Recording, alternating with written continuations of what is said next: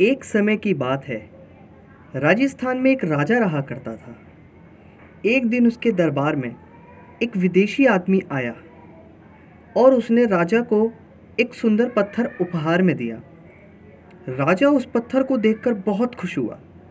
उसने उस पत्थर से भगवान की मूर्ति बनाने का निर्णय लिया और अपने मंत्री को गाँव के सबसे अच्छे मूर्तिकार के पास भेजा।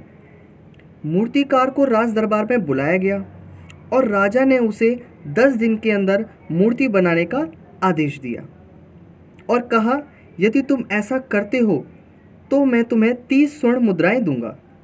स्वर्ण मुद्राओं की बात सुनकर मूर्तिकार खुश हो गया और मूर्ति बनाने के कार्य में जुट गया। उसने अपने हथौड़े से पत्थर पर वार करना शुरू किया, लेकिन पत्थर जैसा का तैसा रहा। मूर्तिकार ने पत्थर पर कई बार किए, पर पत्थर नहीं टूटा।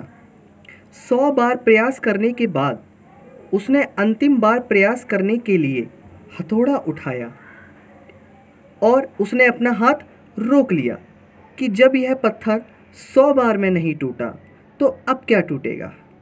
वो पत्थर लेकर दोबारा दरबार में गया और राजा से बोला कि इस पत्थर को तोड़ना नामुमकिन है। राजा ने अपने मंत्री को दोबारा गाँव में भेजा और मंत्री अब एक साधारण सा मूर्तिकार लेकर आया। उस मूर्तिकार ने राजा के सामने ही उस पत्थर पर हथौड़े से प्रहार किया और वह पत्थर एक बार में ही टूटकर अलग हो गया। पत्थर टूटने के बाद मूर्तिकार मूर्ति बनाने में जुट गया। इधर पहला मूर्तिकार सोचने लगा कि अगर वो 101 बार और प्रयास कर लेता तो वह सफल हो गया होता।